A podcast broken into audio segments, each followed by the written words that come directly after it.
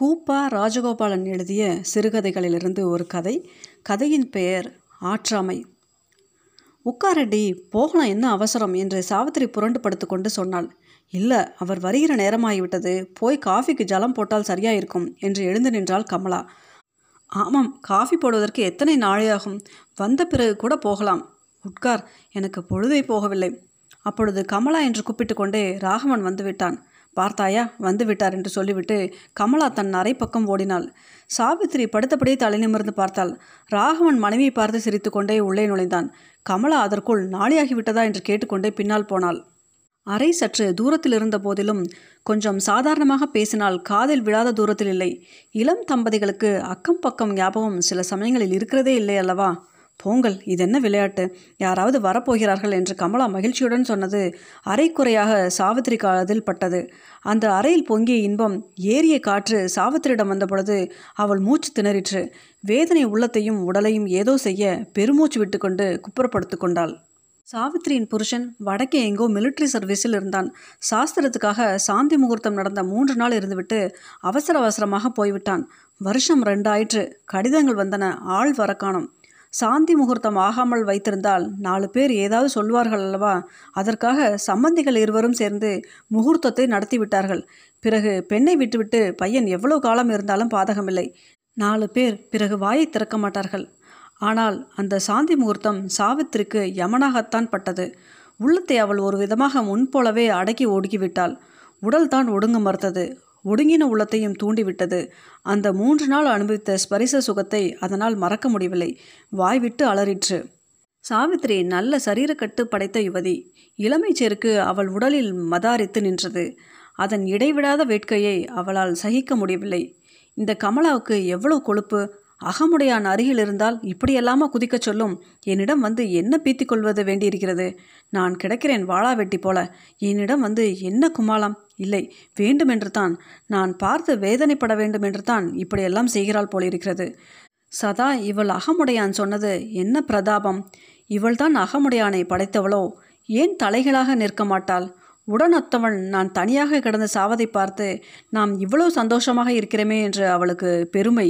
நான் நொந்து கிடக்கிறேன் நொந்து போயிருப்பேன் என்று கொஞ்சமாவது அவளுக்கு தோன்றினால் எப்படி தோன்றும்? பட்டால் அல்லவா தெரியும் அவளுக்கு?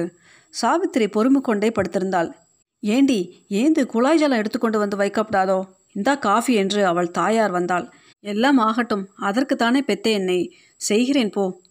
இதோ இருக்கு காஃபி. நான் அந்த தெருவுக்கு போயிட்டு வரேன். ராத்திரிக்கு வர முடியாதோ என்னவோ?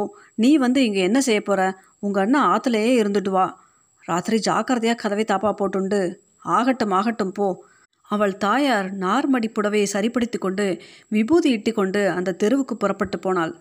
சாவித்திரியின் பக்கத்தில் இருந்த காஃபியின் சூடு ஆறிவிட்டது. சாவித்திரியின் உலர்த்தத்தில் இருந்த சூடு ஆறவில்லை. புருஷன் ஆஃபீஸ் போனதும் கமலா வந்தாள். காஃபி சாப்பிடலையா? சாவித்திரி அவளை ஆசூயையுடன் பார்த்து கொண்டு ஆறி போய்விட்டது சாப்பிடவில்லை என்றாள். நான் தரட்டுமா? அவருக்கு சாயந்தரத்திற்கு ஃப்ளாஸ்கில் போட்டு வைத்திருக்கிறேன். தரேனே பிறகு போட்டால் போச்சு.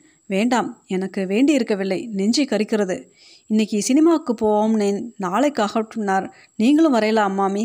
நன்னா இருக்கு. நீங்கள் ரெண்டு பேரும் தமாஷா போகிற போது நான் நடுவில். போங்க அம்மாமி என்று சந்தோஷத்துடன் கூறினாள் கமலா. சாவித்திற்கு கமலாவின் பூரிப்பு விஷமாக இருந்தது. என்ன அம்மாமி உடம்பு ஒரு மாதிரி இருக்கேளே. எனக்கு என்ன கேடு? ஒன்றுமில்லை. கருகிய மொட்டு என்று ஒரு நாவல் கொண்டு வந்திருக்கிறார். படிக்கலாமா என்று சொல்லி கமலா எழுந்து போய் புத்தகத்துடன் வந்து உட்கார்ந்தாள். மேல் அட்டையில் சித்திரம் ஒன்று. அதை கமலா வெட்கத்துடனும் சிரிப்புடனும் சாவத்திரிக்கு காட்டினாள். ஒருவன் நாட்காலில் உட்கார்ந்து ஆழ்ந்து யோசனையில் இருக்கிறான். கையில் இருந்த புத்தகம் கீழே விழுந்து கிடக்கிறது. பின்னால் மனைவி வந்து புன்னகையுடன் இருக்கிறாள். அவனுக்கு தெரியாமல் இதற்கு என்ன அர்த்தம் அம்மாமி? என்று கமலா கேட்டாள். புருஷன் ஏதோ கவலைப்பட்டு கொண்டு உட்கார்ந்திருக்கிறான். தருணம் தெரியாமல் அசட்டு மனைவி சிரித்து கொண்டு வந்து நிற்கிறாள் போல இருக்கிறது. கமலாவின் புன்னகை மறைந்து விட்டது அப்படியா இருக்கும்? வேறென்ன இருக்கப் போகிறது? என்று சாவித்திரி சிரித்துக்கொண்டே குரூரமாக சொன்னாள். இருக்காது அம்மாமி. பின் எப்படி இருக்கும்? வந்து வந்து புருஷன் அவளை நினைத்து கொண்டே படிக்கிறான். மெய் மறதியில் புத்தகம் கீழே விழுகிறது. அவள் வெகு நேரம் வரவில்லை. கடைசியில் அதுதான் இருக்கவே இருக்கே. படிக்கலாமா? படியேன் கமலா படித்தால் வெகு நேரம். சாவித்திரி காதில் எவ்வளவு விழுந்ததோ ஐயோ நாளியாகி விட்டதே படித்து கொண்டே இருந்து விட்டேன் போகிறேன் என்று கமலா மாலை ஐந்து மணிக்கு எழுந்து தன் வீட்டிற்குள் போனாள். சாவித்திரி எழுந்திருக்கவில்லை. வீடு கூட்டுகிறவள் வந்தால் நான் கூட்டிக் கொள்கிறேன் போ. பூக்காரி வந்தால் இன்னைக்கு பூ வாண்டாம் இருட்டி விட்டது. இருட்டி வெகு நேரம் ஆகிவிட்டது. ராகவனும் கமலாவும் கொட்டம் அடித்தது அவளுக்கு சகிக்கவே இல்லை. வீட்டில் அயலார் இருப்பது கூட அவர்களுக்கு நினைவில்லையா? ஆத்திரத்துடன் எழுந்து மின்சார விளக்கை போட்டுவிட்டு மறுபடியும் படித்து கொண்டாள். இலை போட்டுவிட்டேனே வாருங்களேன் என்றாள் கமலா. அதற்குள்ளா இப்பவே சாப்பிட்டுவிட்டு எனக்கு தூக்கம் வருகிறது தூக்கம் வருகிறதா என்று ராகவன் சிரித்தான். சாவித்திரி காதில் எல்லாம் விழுந்தது. கமலா இலையை வாசலில் கொண்டு போய் போட்டுவிட்டு கம்பி கதவையும் ரேலி கதவையும் தாழ்பாலிட்டு கொண்டு திரும்பினவள் எதிர்த்த உள்ளில் சாவித்திரி மயங்கி மயங்கி படுத்து கொண்டிருந்ததை பார்த்து அம்மாமி சாப்பிட்டாச்சா? என்றாள். ஆச்சு. கமலா உள்ளே போய் தாளிட்டு கொண்டாள்.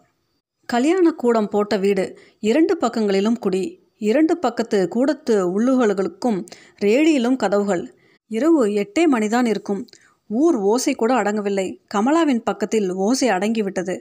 சாவித்திரி தான் எழுந்திருக்கவே இல்லை. ராகவன் என்று வாசலில் மெதுவான குரல் கேட்டது. முதலில் சாவித்திரி வாயை மூடிக்கொண்டு இருந்து விட்டாள் பிறகு ஏதோ நினைத்து கொண்டு எழுந்து மெதுவாக ரேலி கதவை திறந்து கொண்டு திண்ணையண்டை போனாள். வாசலில் ராகவன் வயதுள்ள வாலிபன் ஒருவன் நின்று கொண்டிருந்தான். ராகவன் இருக்கிறாரா? இருக்கார் என்று சாவித்திரி கம்பி கதவை திறந்துவிட்டு உள்ளே திரும்பினாள். வாலிபன் ரேலிக்கு வந்து தயங்கினான். சாவித்திரி சற்று மெதுவான குரலில் அந்த ரேலி கதவை தட்டுங்கள் என்றாள் ஜாடையுடன். வாலிபன் திரும்பவும் தயங்கினான். வெறுமனே தட்டுங்கள் திறப்பார் என்றாள். ஒருவித குரூர ஆனந்தத்துடன் சொல்லிவிட்டு தன் அறைக்குள் போய் உட்கார்ந்து கொண்டு ஆவலுடன் நடைபெறப் போவதை எதிர்பார்த்தாள். வாலிபன் ராகவன் என்று கதவை தட்டினான். சிறிது நேரம் கழித்து யார் என்ற உருமல் கேட்டது. நான் தான் நான் தான் என்றால் என்று சீறிக்கொண்டு ராகவன் கதவை திறந்து கொண்டு உள்ளே இருந்தபடியே எட்டி பார்த்தான். நான் தான் சீனு மதுரை.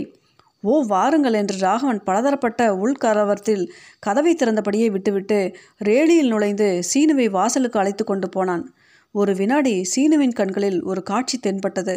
மின்சார விளக்கு எரிந்து கொண்டிருந்தது. வாசற்படிக்கு எதிரே கமலா ஆடை நெகிழ்ந்த நிலையில் படுத்திருந்தவள் ராகவன் உடம்பு கதவு திறந்த இடத்திலிருந்து விலகினதும் சடாரென்று எழுந்து கட்டிலை விட்டு குதித்து சுவரோரம் ஓடினாள்.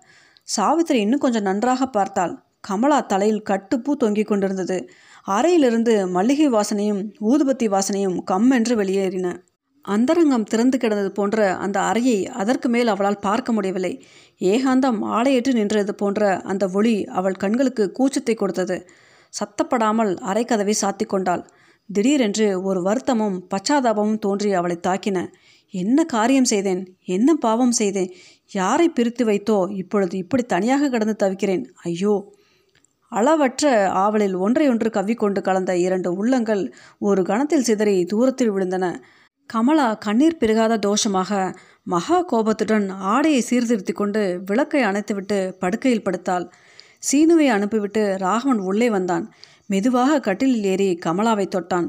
கமலா அவன் கையை பிடுங்கி உதறி எழுந்தாள். இன்னொரு கதவையும் நன்றாக திறந்து விடுகிறது தானே? ஓ ஞாபகம் இல்லை கமலா. ஞாபகம் ஏன் இருக்கும்? சின்ன விஷயத்துக்கு ஏன் பிரமாதப்படுத்துகிறாய்? சின்ன விஷயமா? என் மானம் போய்விட்டது. ராகவனுக்கு அதுவும் இதுவுமாக எரிச்சல் கிளம்பிற்று. எவ்வளவு போய்விட்டது என்று சீறினான். போதும் வாயை மூடுங்கள். அண்டை அயல் இருக்கிறது என்று அவளும் சீறினாள். சாவித்திரியின் காதில் இதுவும் விழுந்தது. குப்புறப்படுத்து கொண்டு விம்மி விம்மி அழுதாள். பாவியை என்ன செய்தால் என்ன என்று புலம்பினாள். கமலா மூக்கை சிந்து சத்தம் கேட்டது. திருப்தி தானே பேயே என்று சாவித்திரி தன்னைத்தானே உறக்க கேட்டுக்கொண்டாள்.